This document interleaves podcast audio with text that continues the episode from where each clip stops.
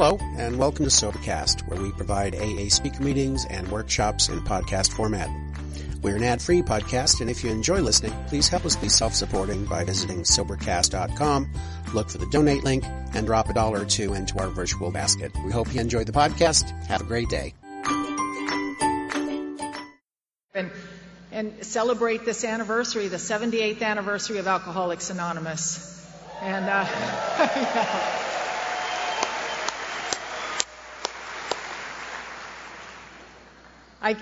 On a personal note, I just came to say thank you. Thank you, Alcoholics Anonymous.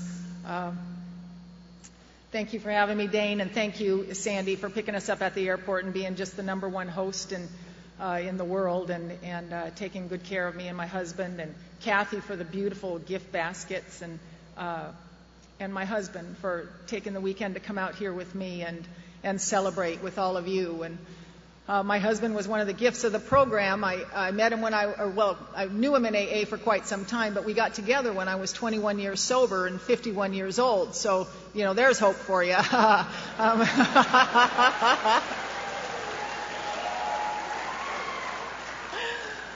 I'm glad I didn't stand around tapping my foot waiting for that one, you know. I can't get sober if I don't have a boyfriend, you know. But he's the first face I want to see in the morning. He's the last face I want to see before I go to sleep at night. And it was Alcoholics Anonymous that made me ready to be able to see and accept a gift like that. That wasn't always so. And I mean, he's perpetually joyful. He's nonviolent. He's got no recent prison experience, and I could have walked right by him. You know what I mean? I just could have missed it completely. But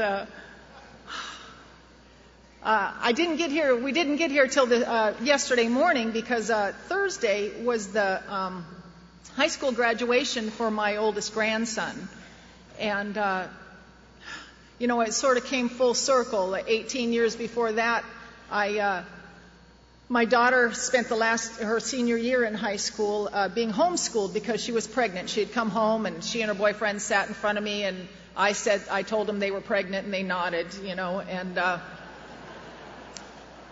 And it was the first time that I was able to tell her without all the bumps that we had gone through. It was the first time I was about 7 years sober, and I was able to tell her, I'm going to be there for you no matter what. I got to be the kind of a mom that could be there for you no matter what you decide. I'm going to be there. So on her graduation day, when she was in her cap and gown, my father, my daughter, and me were holding her baby while she graduated high school. And Thursday we came full circle, and he graduated. So thank you, Alcoholics Anonymous.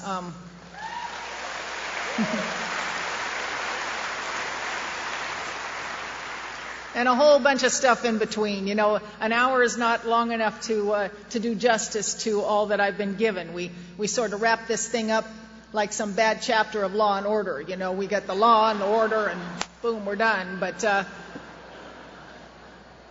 if you've been around a while, you know what I mean. You know, it takes the tincture of time. And if you're new, I just want to tell you to be patient. They told me it's not a sprint, it's a marathon. So come in here and sit with us.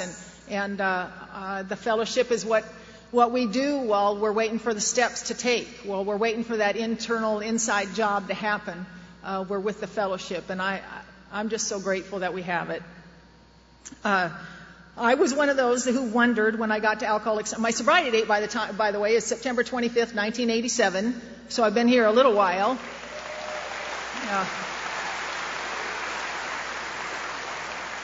Haven't always done it perfect, but I'm still here. A little, I don't know. My home group is a Sober on the Rock group of Alcoholics Anonymous. It's in Sunland. We live in Tahunga, but Sunland is right down the street, and it's on Monday night, 7:30. If you're ever out there in Sunland, California, come and visit us.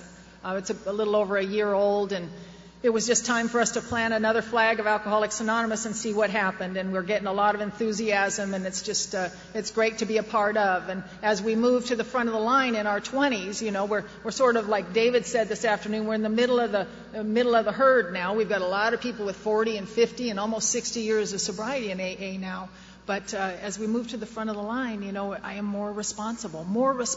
I need the hand of AA always to be there, no matter what. So we started this little meeting. If you're ever out there, come and visit us.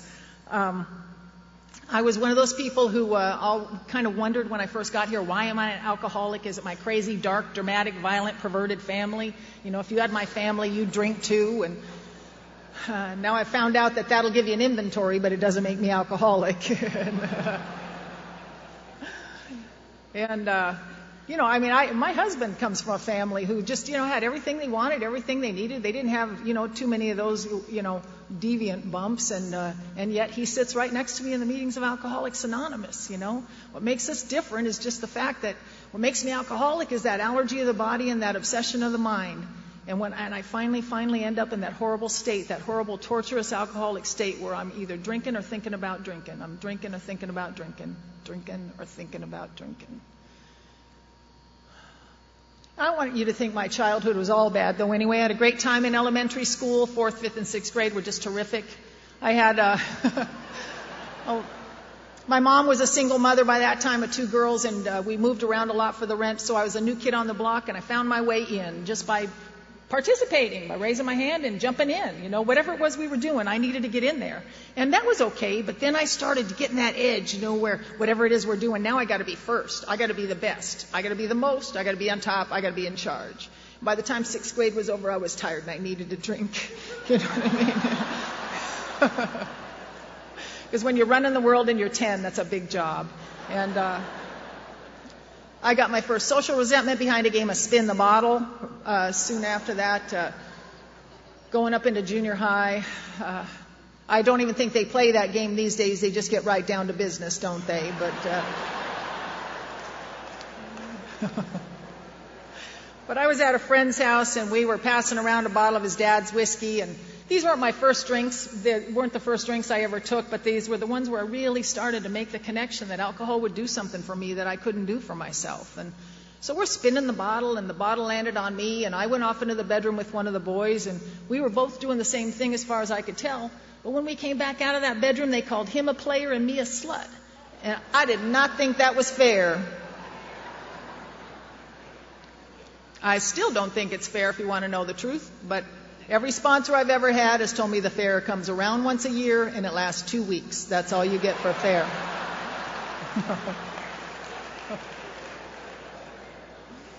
So I got a reputation I didn't understand in junior high.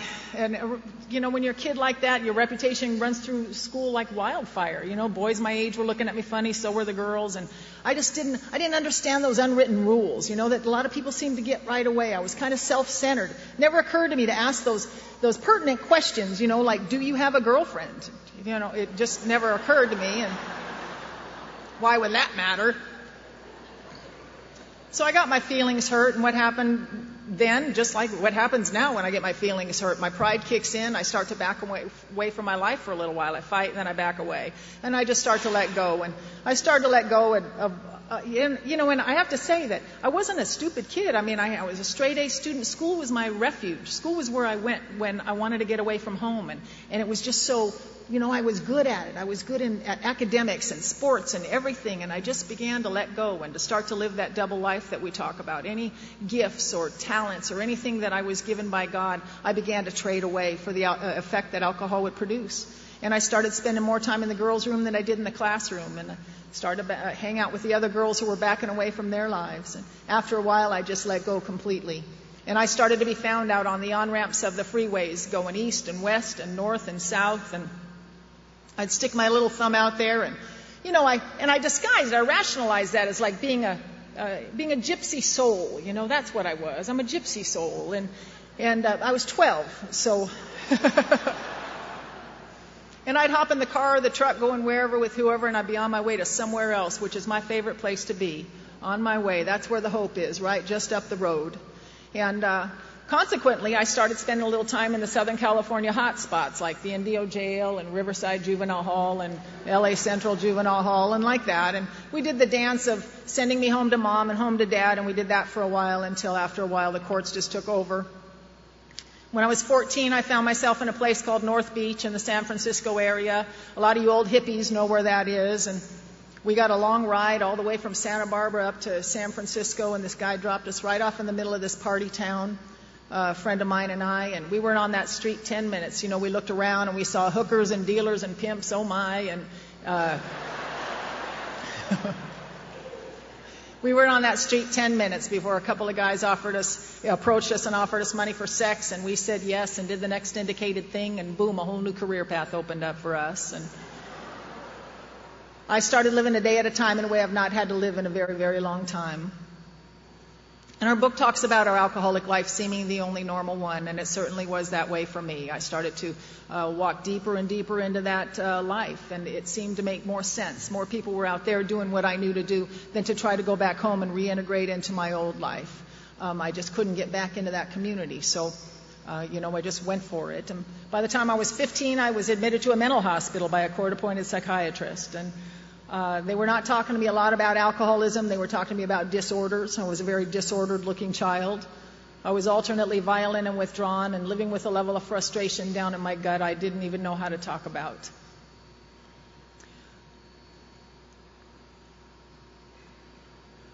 And I didn't know I had alcoholism, and they didn't know I had alcoholism. It wasn't until another 14, 15 years later when I finally washed up on the shores of Alcoholics Anonymous that when I heard you talking, I heard someone say in AA that they felt like a scream without a mouth.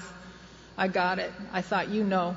But they didn't know it back then, and so I'm in this hospital. I'm supposed to be there for 2 weeks observation. I ended up being there for a year. I just sort of made myself at home and moved in.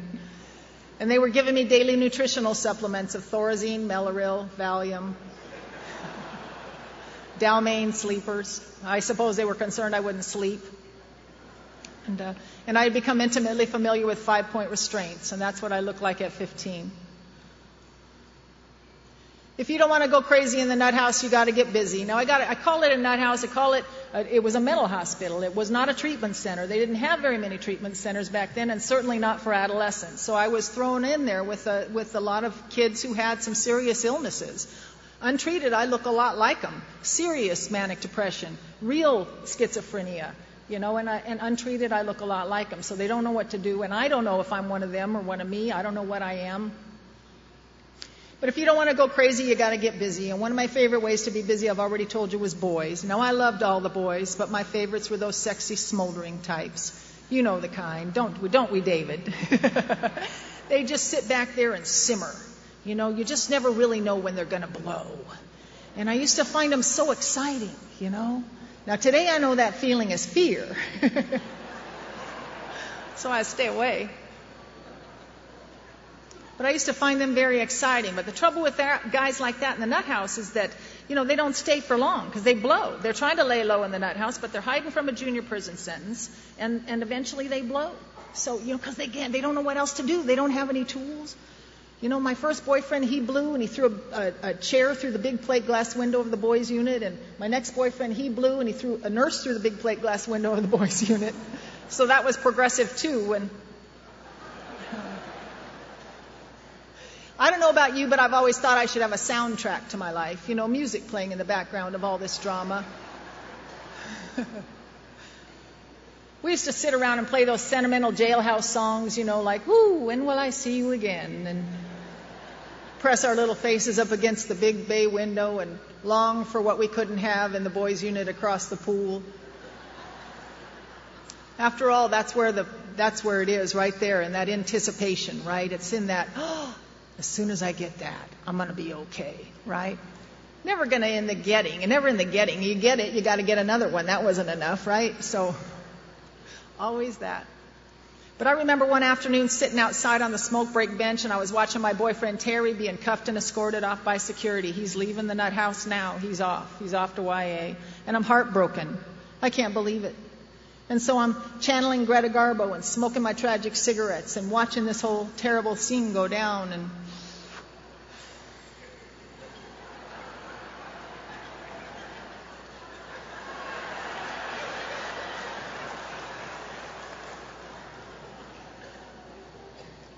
I just can't believe it's happening.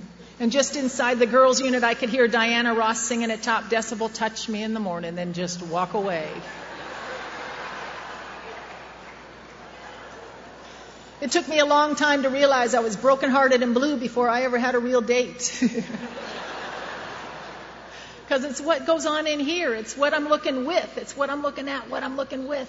And the trouble with that is that every time I'm looking out there for what I think is going to fix me. And I'm always about half a bubble off what it is I think I'm looking at anyway.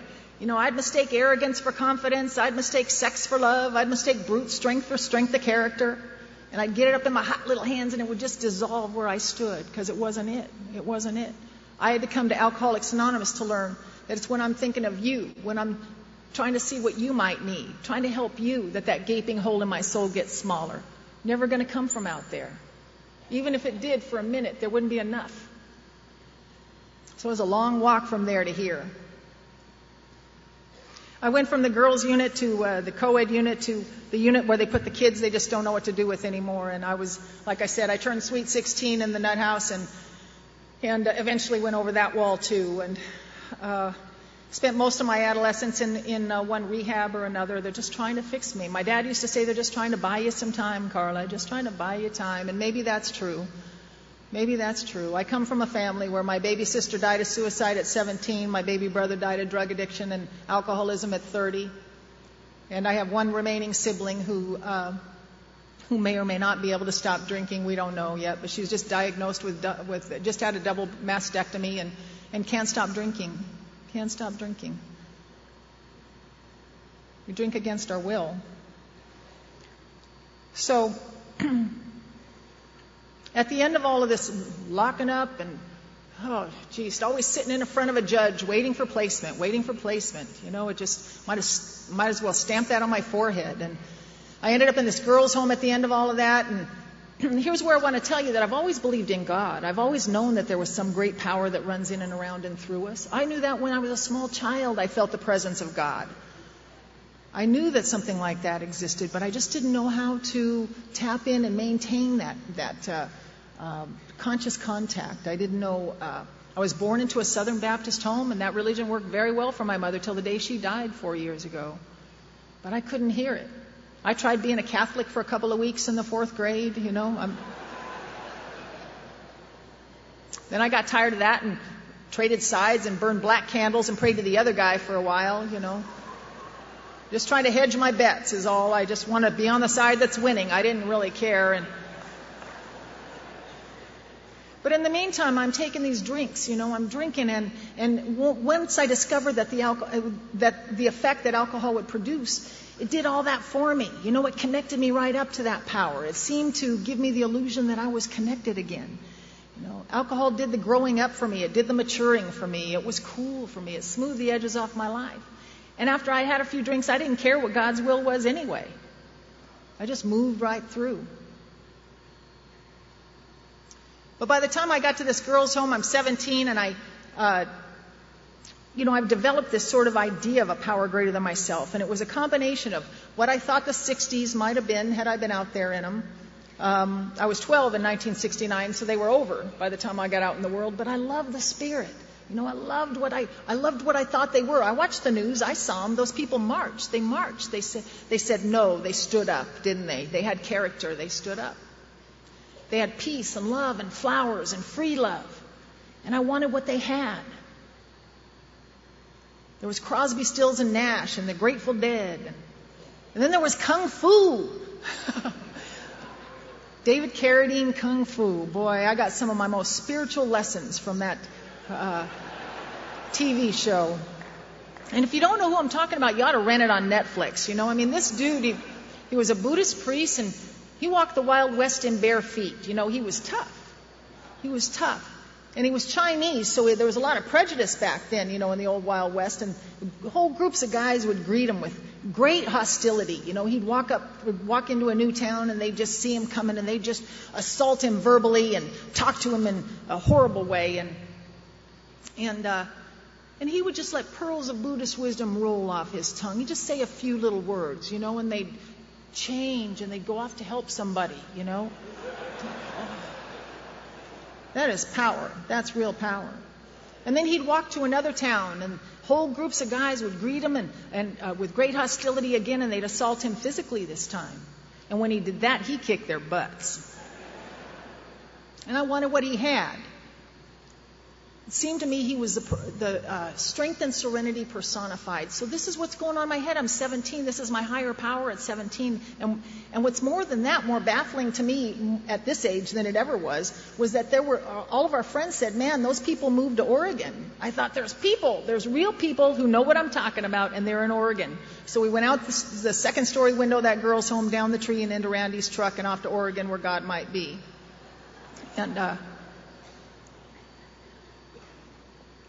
And we were up there for a little while. My friends rented a little house, and they let me come with them. And two things happened that I certainly couldn't see while it was happening, but I see it looking back, and with respect to alcoholism. And one was that I couldn't always drink the way I needed to drink.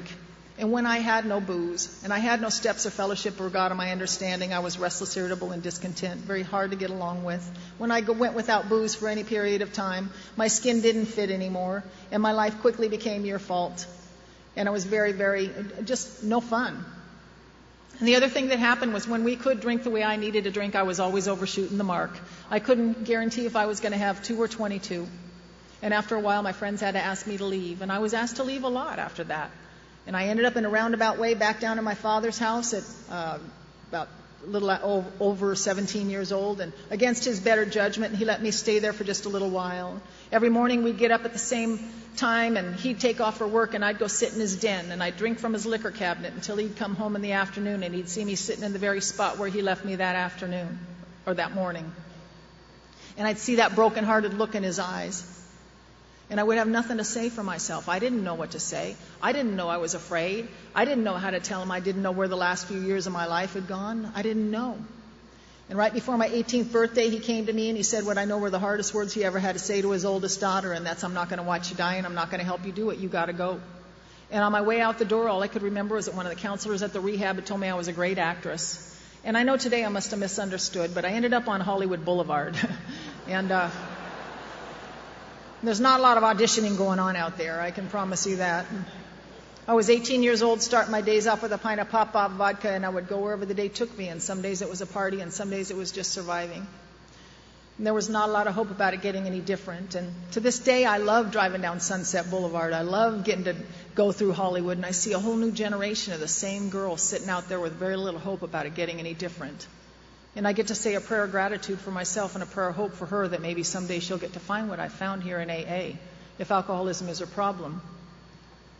A few months into that, I met a man walking down Hollywood Boulevard, and I saw the light in his eyes, and I didn't realize it was orange sunshine, but we hit it off, and I moved in with him that night, and I didn't even know his last name, and 6 weeks later, he's asking me to leave, and I still don't know his last name. But I like to bring him up because years later he was on my 8-step list. He was someone who came to mind very quickly and clearly that I owed him amends. You know, he'd been nothing but kind to me, and I was just that tornado, that proverbial tornado that just went through his life, and he'd just done nothing but try to help me. So I spent the last part of my first year of sobriety looking for him, and I couldn't find him, of course, anywhere I looked. And my sponsor finally said, you're going to have to leave that alone. You've got to set that down for a while. And if you're supposed to find that guy, you'll find him, but in God's time, not yours. But in the meantime, there are a few things you can do to help yourself, to change, And if you're supposed to find him, you'll find him. But right now, you're kind of spinning your wheels. So why don't you try being a friend to a man in a vertical fashion? Why don't you start there?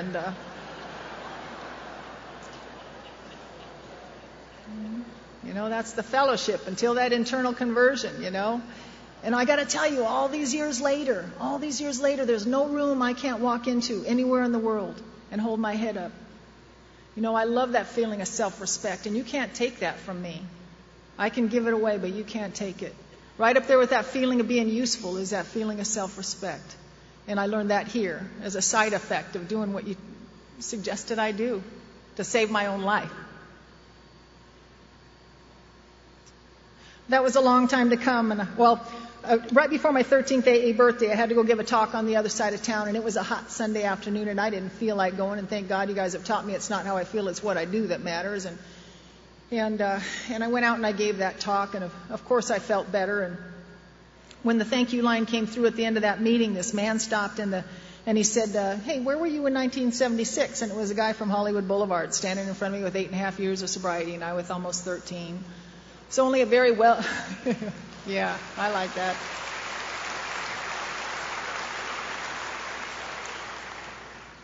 It's only a very well-organized, loving God could have made that happen when I, on all my efforts to get it done, just couldn't get it done. It's God's time, not mine.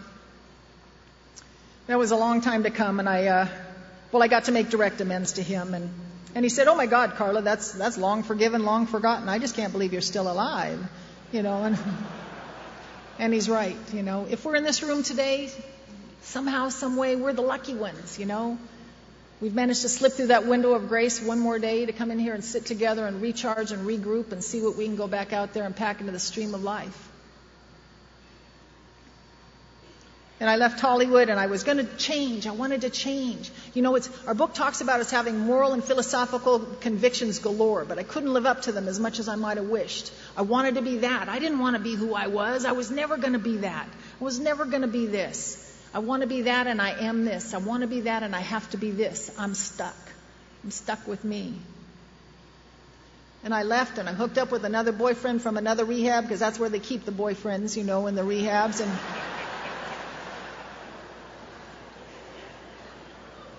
and we're the kind of drunks who live by the side of the road, and you know, we drink until we pass out. And we moved into a tent in the mountains in Southern Oregon, and then moved up into a roofless cabin just 5 miles in and 5 miles up a mountain, and threw a plastic tarp over the top of this and called it a skylight. And then the baby came, and we had this little girl. And you know, we live on the fringes, and we don't know how to get along. We love the idea of peace and love and all that stuff. We just couldn't stop knocking the heck out of each other really long enough to implement the principles fully of peace and love. And we had this little girl, and I thought having this little girl was going to change the way I drank. Of course, it's got to be little girl and then booze and everything else. And we all know that alcoholism doesn't care who you love. And it quickly became booze and little girl and everything else. And she got in the way of one of our fights when she was about 10 months old, and I had to take her up the road where it had to be better somewhere else. And we were up in Idaho, and I'm tending bar, and I'm cocktail waitressing. I'm trying to get back into the legitimate world. And what better way for an alcoholic to live in the legitimate world but to be a bartender and a cocktail waitress? And it never occurred to me not to drink on the job. Why else would you have those jobs? It just seemed to me that whatever power was working in my life was being quite efficient, if you want to know what I thought. And I still couldn't bring home enough money to pay rent for more than a week at a time because I drank it. And my kid was one of those kids that you see in her T-shirt and underwear and yesterday's lunch down the front of it because her mom's not paying attention. And so I'm dragging her from pillar to post, and we're living in the rent-by-the-week motels. And I get her back down in L.A., and I'm renting a room from my aunt in Covina, and I've got a job in Hollywood tending bar. It's about 40 miles away from where we're living. You know, not a terribly long way, but you got to take a break. You know, you're driving out there, you got to take a break about 20 miles in and stop and have a few drinks to get ready to go do my shift. By that time, my daughter's almost 4 years old, and I'd leave her with my aunt every day, kiss her goodbye, and take off. And I'd stop at that halfway point for those afternoon drinks before my shift, those shots of Cuervo Gold and Bud Backs, and hang out for a while, and then get up every day like clockwork and go off to work and do my job and crawl back home. And one afternoon, like I had done every day for months and months, I kissed my girl goodbye, and I took off for that bar in Hollywood and stopped at that same halfway point, had those same shots of gold and same Bud Backs. And to this day, I don't know what was different on that day from the day before, except for 24 hours, because I didn't hate that job in Hollywood, and I didn't love my daughter any less on that day than I love her today. But I sat on that bar stool, and I drank those drinks, and I couldn't stop. I couldn't stop drinking long enough to get up and go take care of business in either direction. So I sat on the bar stool, and I lost them both. In one fell swoop, the kid and the job were gone. And I stayed, and I lived off the kindness of strangers there in that little area and that city for a little while, till I fell into another job at another dive bar. And I was trying it all. I thought, after that, I met a man that I would marry. I thought, maybe if I got married, maybe if I got out of the bar business. It's this business that's doing it. Maybe if he and I got married, and I made my life look like I thought yours was. Get the kid back. Put it all back together again. Let's do that.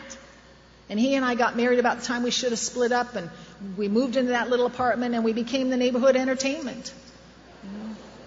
We settle our arguments with a shotgun, and that's how it worked. Whoever gets to the gun first wins. That's how it goes. In my first exposure to AA that I could remember. Now, I was exposed to AA many times before that over the years I've remembered, but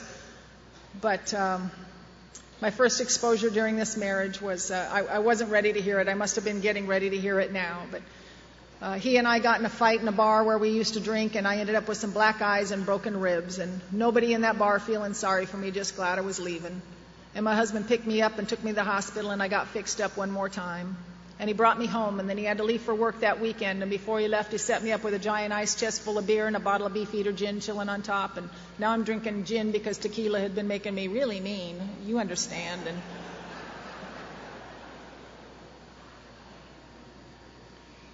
And I don't know if we have any drunk dialers in the room, but he had to leave for work that weekend, and he's gone, and I'm drinking the gin and dialing the phone, and I don't know all who I called, but I know I felt like a battered woman, so I called a battered woman shelter and asked the woman who answered the phone to fix my life. And she asked me if I'd ever been to an AA meeting, and I don't know how she made that leap, but she did. And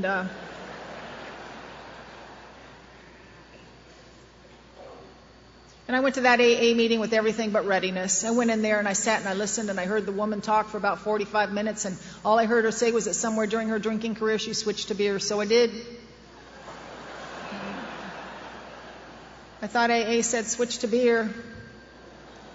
And it really kind of made sense to my warped sense of thinking. I wasn't ready to quit completely, you know, and beer's really not drinking as far as I was concerned. I mean, it was more like a breakfast food, as, you know. In fact, I mean, it's got hops and barley and grains, and it's more like a whole grain breakfast food is what it is. So if you're not drinking beer, you know. And it gave me the illusion I was controlling my drinking. It allowed me to drink for another couple, almost 2 years. It gave me the illusion I was controlling it.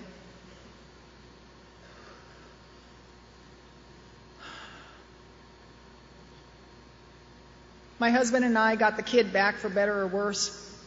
He wasn't her father, but he helped me get the kid back right before I got sober. It was just a couple years later, we ended up one more time across town in a little apartment, and the cops in the driveway one more time, and the neighbors peeking out their windows wondering what's going on at Charlie and Carla's house one more time. The kid's standing over in the corner in her mismatched clothes and her unkempt hair, and she got that look of fear in her eyes one more time, and I can't tell her it's going to be any different. It hadn't been different in a very long time. And the husband left, they took the gun, the cops took the gun, they left, everybody's gone, it's me and the kid and the booze, and I can't stop drinking. And I know it's got something to do with what's going on here, but I can't stop drinking. And my first sponsor told me if I wanted to effect a conscious contact with a power greater than myself, that I could start by counting the coincidences that happened in my life. And one of the first ones I could count was that I had moved in next door to a woman who had 5 years of sobriety in Alcoholics Anonymous, and she had seen and heard that whole fight go down, and that weekend, and she came over a couple days later and knocked on my door, and she brought me a big book and a 12 and 12, and she just sat on my couch and she told me her story. And she was just a woman properly armed with the facts about herself, and she sat on my couch and she told me her story, and in her story I heard me. She talked about her drinking and I heard mine. And I had seen with my own eyes over the last year that she wasn't drinking anymore. And what impressed me more about that was it didn't seem to bother her that she wasn't drinking. And that got my attention. You know, because God, you know, when I am not drinking and I've got no steps or fellowship or God or my understanding, I feel like you've stripped the coating off my wires. You know what I mean? I feel oversensitive and underloved, and I don't know what you meant by that or why you looked at me that way. And my head closes in on me from there, and it gets loud and it gets tight.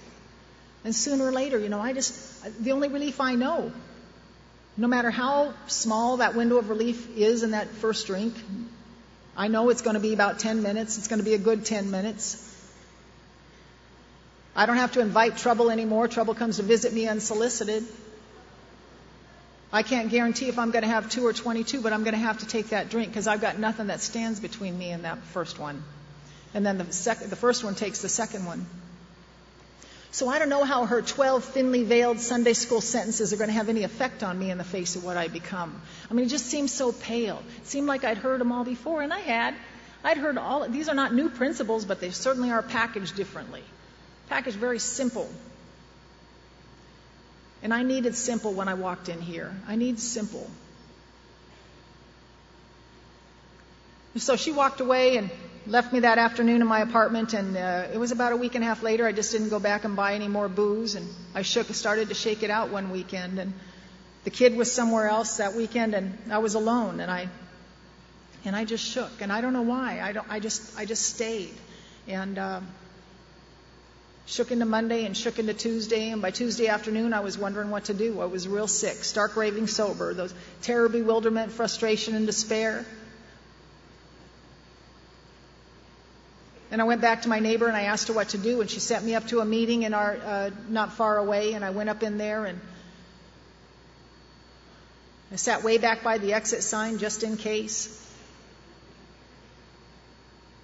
And the hope I heard that night in that room came in the form of small talk. And I don't know why that was, but it just did. You guys seemed to care about each other. On the face of things, you seemed to care about each other. I heard you asking each other, how you doing? Didn't your kid go to school yesterday or start a new school yesterday? How's he doing? You know, didn't you have a job interview? How'd that go? How's your lawn? Really? Your lawn? Could my life ever be so elegant, as simple as to be concerned about a lawn, you know? Other than to sleep on, you know. Do you have a big book? Who's your sponsor? How you doing? And at the end of that meeting, the secretary asked me to do something. She asked me to read, just like these kids up here read, you know. And I said yes. I said yes for the first time. And as I read, I came into the room just a little bit, just like I do every time I say yes to something you ask me to do. And I say yes a lot, because it keeps me in the rooms all these years later. It keeps me in a posture of hearing and delivering the message.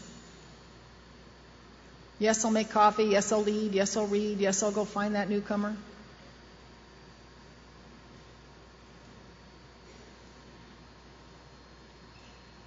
And I got a sponsor, and I started to take the steps with my sponsor, and about 9 months sober, I was able to make that first round of amends to my family. And my family has required a lot of follow-up. You know, I followed up on breaking their hearts for a good long time, and now I owe them. To this day, there's not one member of my family who'll stand in the doorway and say, no, please don't go to the meeting. You know, they never say that in my family. And that horrible obsession to drink began to be lifted. You know, I started to notice that I hadn't been thinking about drinking all day. And I'm one of those people who didn't get it lifted right away. I was in the rooms, man. I was holding on. I was white knuckling till about 9 months sober. And then other women started asking me to sponsor them, and I got to tell you that the only fifth step I like better than mine is yours. And I'll tell you why that is for me, because in your eyes I see redemption, and I see forgivability, and I see lovability. And I see growth where I don't always see it in myself. And something very special happens when I get to share my story with you. And then I get to see your story turn around. And I see the light come on in your eyes, and the fire burns brighter in me. And I'm just a big believer that we got to give it away to get it. And I hope that if you're new, you'll stay long enough to have that experience. I know that a spiritual experience for me a lot of times is been very uncomfortable. You know, it feels a lot like a nervous breakdown, so I get them confused, you know. But to stay, and we'll walk you through it. After a couple of years, I had you guys, but my daughter didn't have anybody really, and she was starting to, you know, find her sense of family and camaraderie out in the street. She'd been jumped into a gang. She started to come home at all hours of the night. She was 11, almost 12 years old. She was coming home beat up and bloody, and she's finding her life out in the street where I used to, and I was getting worried. And it took more than just, you know, the fellowship of AA was great, but it needed something else. It needed something in addition, and so I had found a treatment center to put her in. It was kind of an experimental deal, and they were treating kids like her, and I had to lie to her to get her in there, but I went in there, and I was signing what I thought was signing her life away. And as I was signing these papers to put her in there, I felt a hand on my shoulder, and I looked up, and it was a guy from my home group who was the recreation guy there in this program. And so I felt a little better about turning her over to You in Disguise. And she was there 6 months, and we got to work on our relationship. And there were some days that she told me how much she hated me, and there were some days she told me how much she loved me. And it was for me to show up. It was for me to make myself available to her, whether she ever wanted a relationship with me or not. It was for me to stand up and do that. I had not been the kind of a mother I swore I would never be, you know. Or I had become the mother I swore I'd never be. And she got out and she wanted to go live with her dad for a little while, so I had to let her and step out of the way and stop talking about her father, you know, in the derogatory way I had been. And you know, Alcoholics Anonymous does not remove the problems from my life. It just has allowed me to live a life, you know, awake and alive. And the awakening has to continue, and I hold on. And my God has gotten bigger and bigger and bigger over the years. He's had to. I came here the bewildered one that the 12 and 12 talks about. I came here with so many disjointed ideas of what God was. And I had to start over with just calling him God and let him get as big as he needs to be in my life. And our second step says we choose to believe that God's everything or he's nothing. And if God's everything, there's nothing else. I'm a part of that. I'm a part of the everything.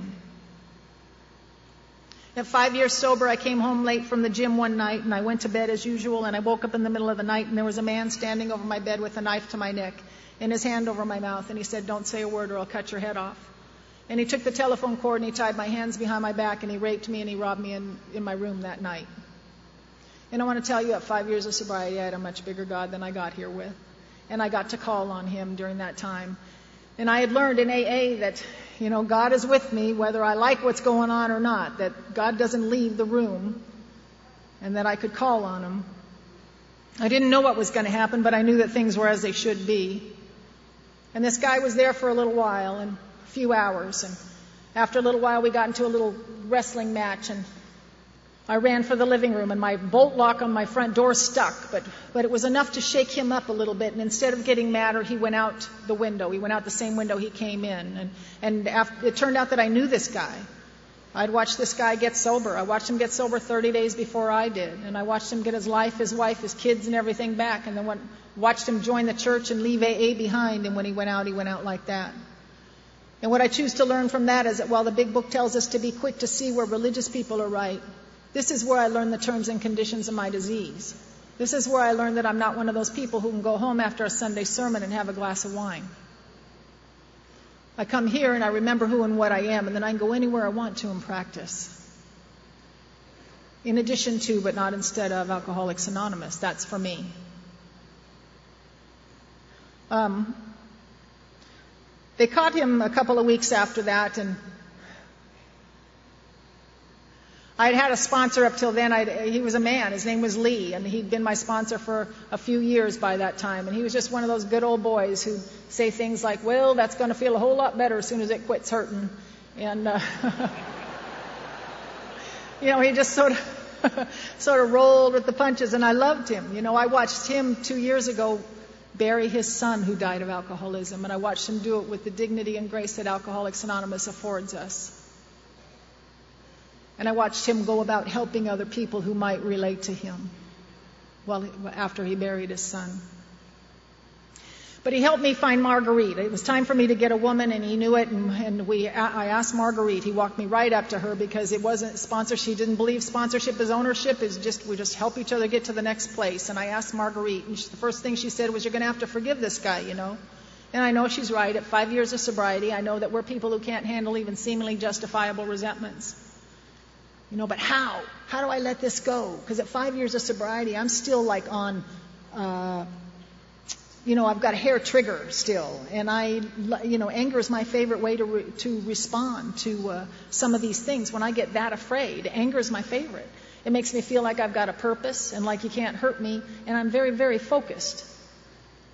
But I know I got to let it go. I know that it's like a suit that doesn't fit anymore. I can't be angry and I can't not be angry. And so I stand at another crossroads. And the only remedy that we could come up with at the time was a 7-step prayer. And that became my mantra. And I'm looking for the way. I'm looking for that little tiny crack of light in the doorway.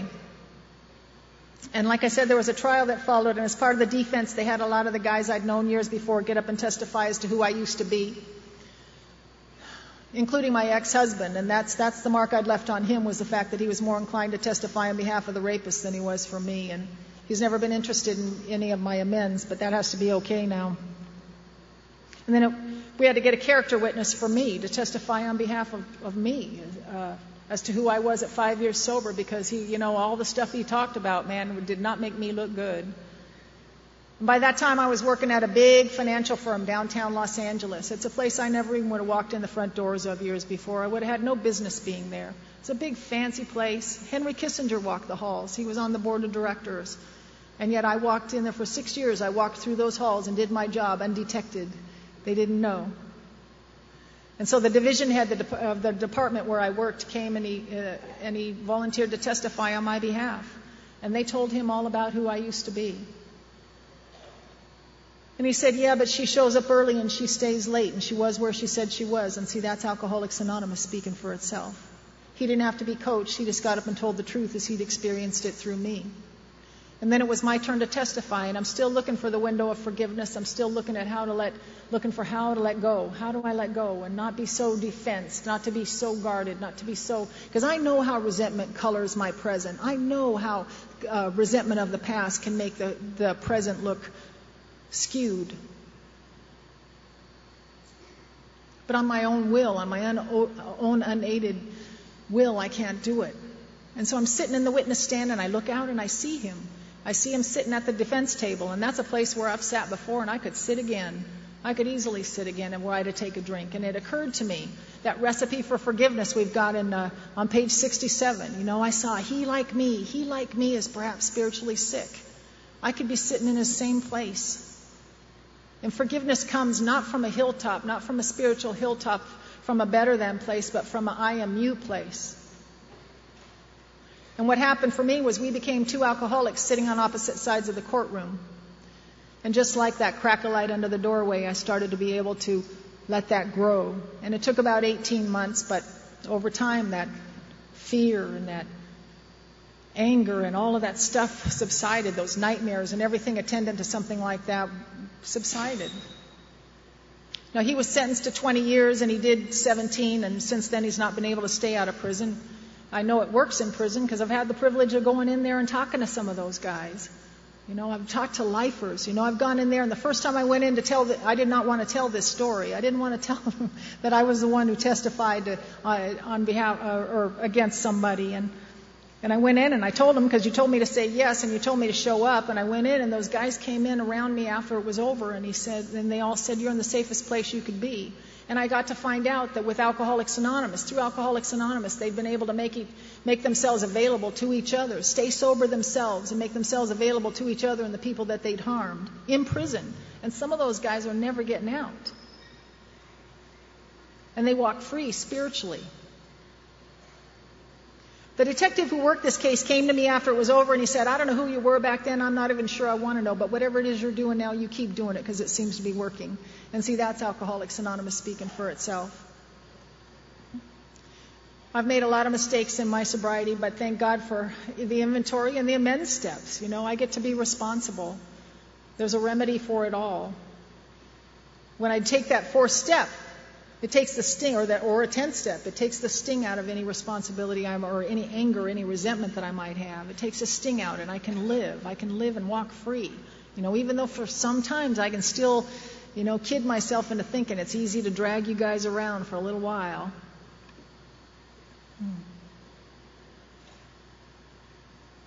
My daughter came back to live with me, and like I told you, I got to be present at the birth of my first grandson, and my youngest grandson will be 13 this year, and I got to sit with those boys and watch their mother graduate from from Cal Poly Pomona just a couple years ago. And she wanted to be a probation officer for a while, but now she wants to be a marriage and family therapist and help put families back together. You know, that apple ran screaming from this tree, really, and. My father doesn't have to sit up nights anymore watching the news to make sure his daughter's name isn't on the list of the victims of the serial killers of the day. You know, he sleeps well and he knows why. And my mom was the hardest. You know, it just seemed like it was so hard to stay on my side of the street, you know, with her, even though I knew I'd broken her heart. But it just, I don't know, mom and daughter stuff or whatever. About 2 years before I got sober, my baby sister committed suicide at the age of 17, and it took her all weekend to die. And while she lay in the hospital on life support, the family would gather in the waiting room, and Then I'd go out to the parking lot where the booze was in my van, and then I'd drink, and I'd go back into the waiting room, and I'd just rake my mother across the coals, and I'd talk to her in a way a daughter should never talk to her mother, especially when her baby lay dying in the next room. And I don't know how you make amends for that, really, except that I started by calling her once a week in my first year of sobriety and trying to find out how I might add to her life instead of take for a change. And it required some listening, some real close listening. She didn't want anything else, but she needed me to listen. And over time, we became very close. And by the time she died, just about almost 4 years ago, we were clean and clear. And I know that for sure. But we got so close that a few years ago, when my baby brother died of this disease, 30 years old, 6'10", 160 pounds, laying on life support, his heart disintegrating from doing crank, and he wasn't going to stop drinking. Mercifully, when he died, I got to go up and be the kind of a daughter my mother needed while she buried yet a second child. And I don't know what kind of pain that is for a parent. But I know that this time, because of Alcoholics Anonymous, I got to be part of the solution rather than part of the problem.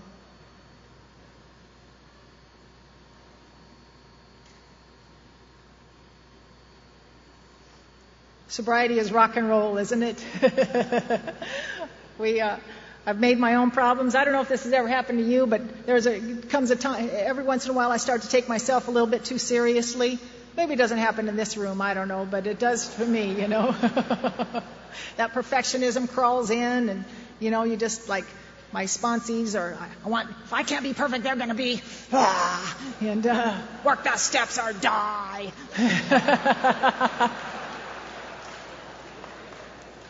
And they're like, I don't want to call her, you call her. I love her, but I don't want to call her, you call her. You know. Then I know it's time to find something new to relax, you know, take the steps, back up. I've always had to do something physical, and Bill talked about this too. You know, and I love that book, The Language of the Heart. It's an ongoing narrative of what his life was like in sobriety, you know, what he saw. And, you know, emotional sobriety and... So I've gone from, anyway, and he talks about how exercise, you know, it gives us that serotonin and all that stuff that we go looking for in other places and helps kind of replace that. So exercise is real good for us. And I've been in the gym, and I've been rollerblading. Rollerblading was kind of a contemplative meditation for me, you know, that practice, that step 11, you know, shh, shh, shh, shh. You see the curb, you lift your foot. You don't argue with the curb exists.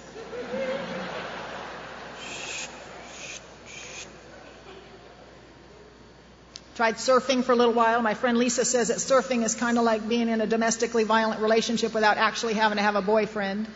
And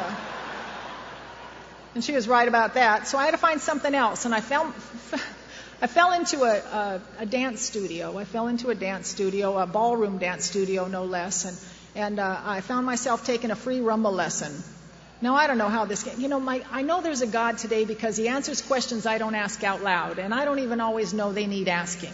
You know what I mean? I just find myself in the answer without... You know, I just wake up in it. But you can't do the rumba and be stiff. You know, you got to get a little wiggle on. You know, you got to be loose. And I got about halfway into this lesson, and my teacher, he said, "Oh, Carla, do not try to dance like a good girl. I don't think they will believe you anyway."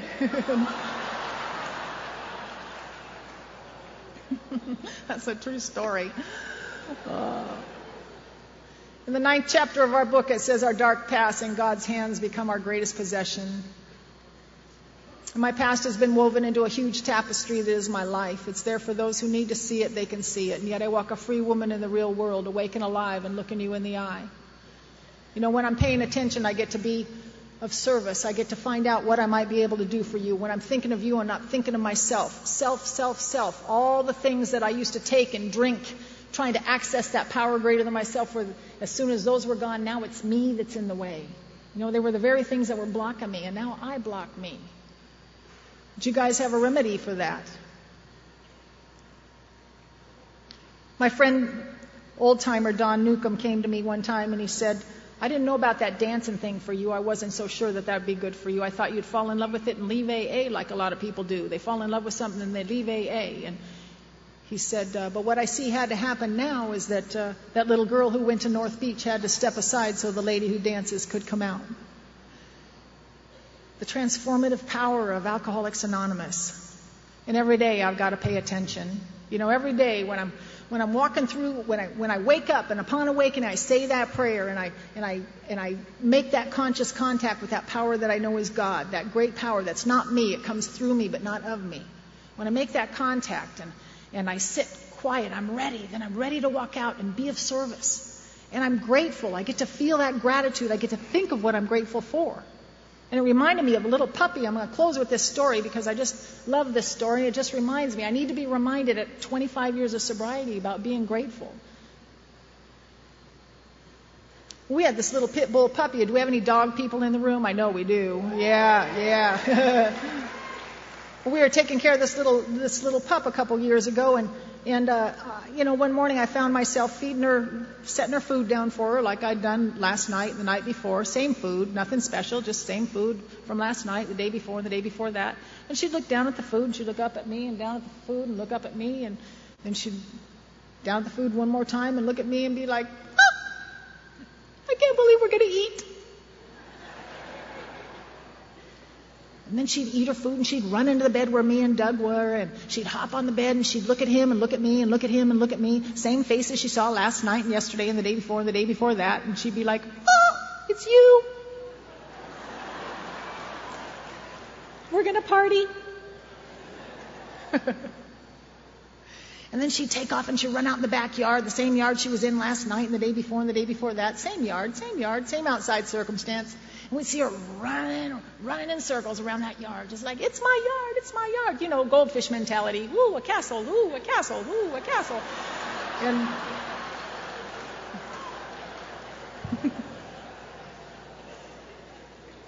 but when I make that conscious contact in the morning, I get to remember to be that grateful. Same job I had yesterday, same people in my life, same thing.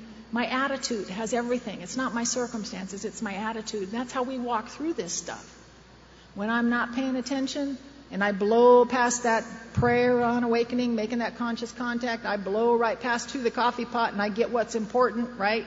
I fill up that coffee mug and I go. Before I know it, I'm sitting in front of the computer looking for a fight on Facebook. You know what I mean?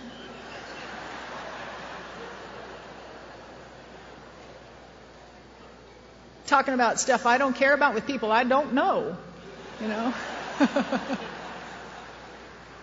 Every day I get the choice and the chance to make that conscious contact with that power that you reintroduced me to. Through Alcoholics Anonymous, I have a life I never knew how to ask for. I never knew I could live. A lot of people in my life I get to love because of you, and I want to thank you for that, Alcoholics Anonymous.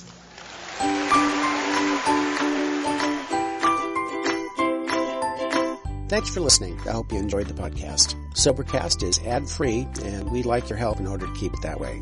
So if you'd like to help us be self-supporting by pledging $1 or $2 a month, visit SoberCast.com and look for the donate links. Thank you very much.